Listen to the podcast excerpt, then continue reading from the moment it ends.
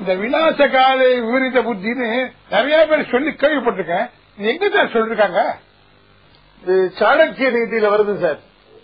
அதுவும் யாருக்கு சொல்லப்பட்டிருக்குன்னா ராமருக்கு. ராமர் தொடர்பா வருது.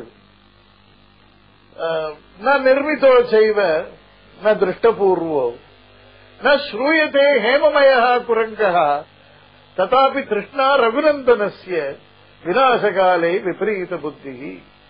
அதாவது இந்த மாதிரி ஒண்ணு கிரியேஷனே கிடையாது. பொன்மான் அப்படின்னு ஒண்ணு கிரியேட்டே ஆகல.